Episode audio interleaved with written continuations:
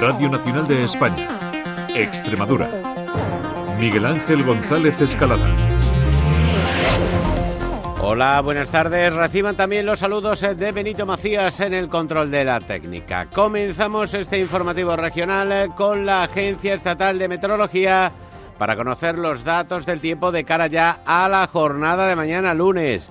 Marta Larcón, buenas tardes. Muy buenas tardes. En Extremadura tendremos intervalos nubosos con temperaturas máximas en descenso, quedándose en cifras de 15 grados en Badajoz, 14 en Mérida o 12 en Cáceres. Y de cara a mañana seguiremos con cielo nuboso con una cota de nieve en torno a 1.000-1.600 metros. Las temperaturas máximas subirán alcanzando los 17 grados en Badajoz, 16 en Mérida o 15 en Cáceres. El viento será de suroeste, es una información de la Agencia Estatal de Meteorología.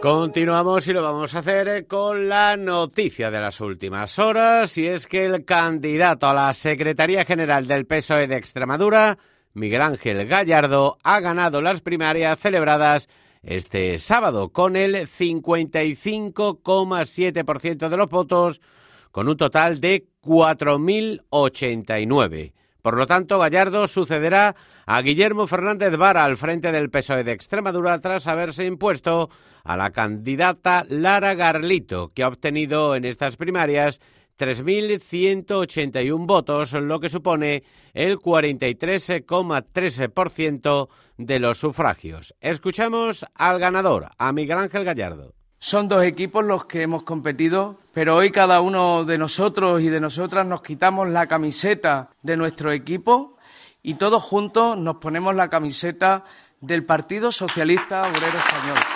No tengan ninguna duda que yo voy a trabajar cada día del año para que ese equipo del Partido Socialista de Extremadura se configure como un proyecto regional fuerte que vuelva a enamorar los corazones de los extremeños y de las extremeñas, un partido que trabaje por quienes nos votan, por su parte, la gran derrotada Lara Garlito, 12,4 puntos por debajo del vencedor, hacía la siguiente valoración. Una campaña limpia, repleta de energía, de buenos proyectos, de una construcción de un partido sólido como es el PSOE.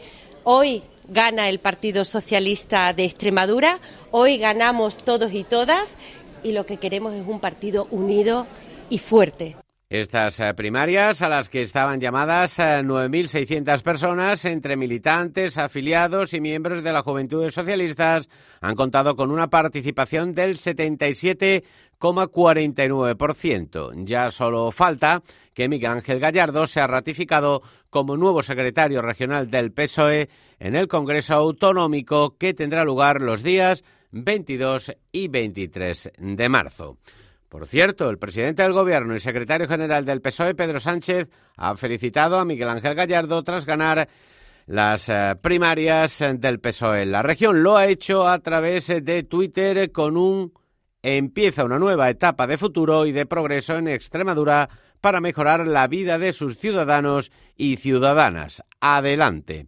También a través de Twitter, la presidenta de la Junta de Extremadura, María Guardiola, ha felicitado a Miguel Ángel Gallardo y ha confiado en que la moderación impere en su diálogo en beneficio de la región. El Tribunal Superior de Justicia de Extremadura y la Asociación Corte Extremeña de Arbitraje han firmado un protocolo para fomentar el arbitraje como alternativa a la resolución de conflictos. Con la creación de una bolsa de mediadores, quieren evitar un proceso judicial innecesario. María Félix Tena, presidenta del Tribunal Superior de Justicia de Extremadura no gozábamos, digamos, de mm, eh, una asociación, de un colegio, de una entidad que tuviera actualizada una bolsa de árbitros que reunieran todos los requisitos que legalmente tienen que eh, aglutinarse en la persona para desempeñar esa función de árbitro. Con el presente protocolo, lo que se pretende es solventar esta última cuestión. El mediador tendrá que ser un letrado con más de 10 años de experiencia y que esté acreditado para hacer de árbitro. El presidente de la Asociación Corte Extremeña de Arbitraje, Juan Ramón Corbillo, asegura que se va a facilitar el camino a los ciudadanos eh, que deseen optar por el arbitraje y no cuenten con los medios para poder buscar un abogado. Por ejemplo, en el supuesto de que se tenga que designar por la sala de lo civil un árbitro que se encargue de emitir un laudo, se dirigirá a la Corte y la Corte, por riguroso sorteo que ya está realizado ante notario, designará por el turno aquel abogado con más de 10 años de ejercicio y con un seguro de responsabilidad civil para el hipotético supuesto de que su cometido no sea bien llevado a efecto, se encargue de la emisión de un laudo. El laudo que emite el árbitro es inmediatamente ejecutable, no cabe recurso contra el mismo. Esta semana el Parlamento Europeo ha dado el visto bueno a la nueva regulación para las indicaciones geográficas protegidas y las denominaciones de origen. El objetivo es modernizar estos sellos y reforzar su protección comercial internacional. Desde la denominación de origen Torta del Casar valoran que con esta nueva normativa, el control de estas marcas lo mantenga la Dirección General de Agricultura de la Unión Europea. Así lo explica su presidente Ángel Pacheco. Había países que pretendían que eximiera la Dirección General de Agricultura de estas funciones de control sobre las denominaciones de origen y que pasara a la UIPO, al tema de defensa de control de marcas, que es absolutamente diferente a lo que tenía. Los, los, los consejos reguladores estábamos eh, a favor eh, y, siempre hemos pedido que se mantuviese la responsabilidad en la Dirección General de Agricultura porque entendíamos que es un bien de interés público y que tenía que seguir defendiendo la Unión Europea eh, la diferenciación y, las marcas de calidad.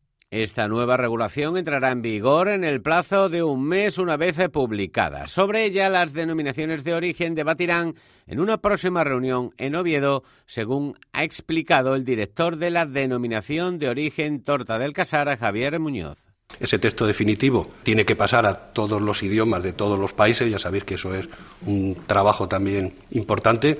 El día 12 tenemos una reunión en el día 12 de marzo tenemos una reunión en Oviedo donde se va a tratar precisamente del tema de la nueva de la nueva legislación en materia de, de denominaciones de origen para explicar claramente en qué ha consistido la reforma, cómo afecta la reforma, pero todavía no está en, no está en vigor.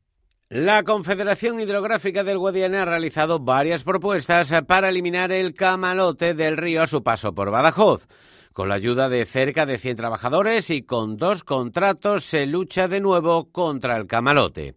El primero de unos 3,7 millones eh, de euros dura cuatro años y comienza este mes. También hay otro por un importe similar con la empresa Traxa. Nicolás Cifuentes y Cerra, comisario de aguas. El tramo objeto de, trabajo del camalote sigue siendo el tramo que va aproximadamente desde Don Benito hasta la frontera con Portugal. En Portugal no hay camalote por ahora y bueno, este, este, este tramo de río Guadiana lo tenemos sectorizado en diferentes subtramos y lo que tenemos son equipos de gente que bien van por la orilla o bien van en embarcaciones que van repasando durante todos los días los tramos del río Guadiana buscando planta de camalote. A pesar de ello, Cifuentes insiste en que el mayor problema que tiene actualmente el río en Badajoz es el nenúfar mexicano. También hay otra especie invasora como el pez chino contra el que se va a tomar medidas. Es hacer despesques masivos y gestión del embalse para disminuir el volumen y poder actuar sobre ese volumen, concentrarse en la retirada y eliminación del pez. Lo vamos a hacer de una forma ambiental muy respetuosa, que es a base de pesca tradicional prácticamente. Y antes de ir con la información deportiva, decirles eh, que la Diputación de Badajoz convoca dos líneas de subvenciones destinadas a los municipios de menos de 20.000 habitantes y entidades locales. La primera de ellas es una novedad. Esta ayuda se destinará a la colocación de elementos identitarios en las localidades. Beatriz Morcillo. Elementos como placas, murales o estatuas. Para ello se invertirán un total de 500.000 euros. Cada ayuntamiento beneficiario recibirá un mínimo de 25.000. Abel González es el diputado de Infraestructuras, Movilidad y Ordenación del Territorio. Las actuaciones realizadas en espacio urbano, así como en, reconocido, en espacios de reconocido interés turístico, histórico o cultural, y que pueden ser Letras corpóreas, murales, elementos ornamentales, señalización de toponimia, estatuas, esculturas, piezas, figuras representativas o cualquier otro elemento identificativo de la entidad local, vinculado por supuesto a tradiciones, tradiciones, cultura, historia, personas de relevancia en el, en el pueblo La segunda línea se dedicará a la redacción de proyectos de obras. Cuenta con un presupuesto total de 600.000 euros y se subvencionará un máximo de 15.000. Escuchamos a José Carlos Cobos, director del área, y también de nuevo al diputado.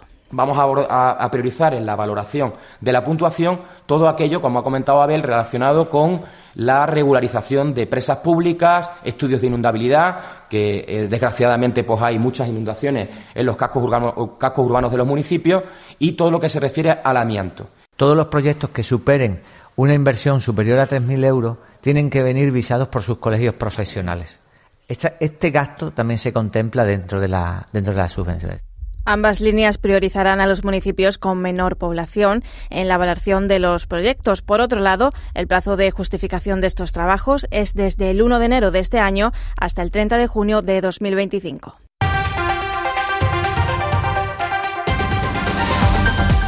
Pues eh, tiempo ya para la información deportiva, que arrancamos con los resultados de ayer sábado y al margen de la pésima imagen que dio anoche el arbitraje extremeño con la actuación de Gil Manzano en el Valencia Real Madrid. En baloncesto Liga Femenina Challenge, Zamora 74, Alcáceres 56 en Liga Femenina 2, Grupo Barna 39, Mira Valle 59. En fútbol sala perdieron los tres equipos extremeños, en voleibol ganaron Almendralejo y Arroyo y perdió eh, Miajadas. Y en rugby, Carcáceres 15, eh, Alcalá 23. En cuanto a los partidos que ahora mismo están todavía en juego, en fútbol, Primera Federación, Mérida 1, Atlético Baleares 0. En Segunda Federación, Cacereño 2, San Fernando 0. Este sí que ha finalizado. Aún en juego, Montijo 1, Adarve 1, Badajoz 0, Navalcarnero 0 y Numancia 1, Villanovense 0. Está en juego, empezaba más tarde, en baloncesto, Lep Oro, el Melilla Cáceres. Para esta tarde... En segunda federación nos queda a las eh, cuatro y media el Generense Sanse. En tercera federación a las cuatro y media Jaraí Trujillo y a las cinco Montermoso Coria. Y en baloncesto Liga EVA a las seis de la tarde Betis B Ciudad de Badajoz.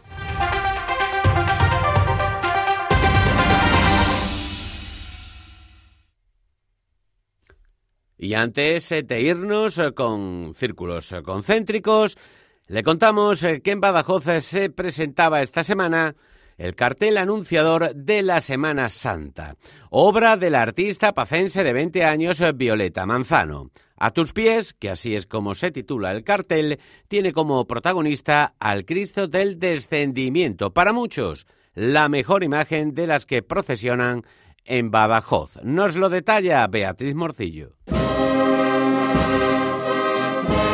Se trata de una imponente pintura de las piernas y pies de Cristo bajándolo de la cruz en óleo sobre tabla del conocido paso pacense del descendimiento, obra del escultor sevillano Castillo Lastrucci.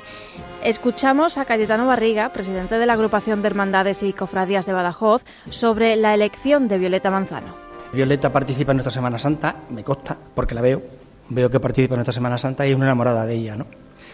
Y yo creo que ella es una gran artista. Lo que no sé es cómo va a terminar dentro del mundo del arte cuando termine su formación y siga por ese camino. Va a ser tremendo, ¿no?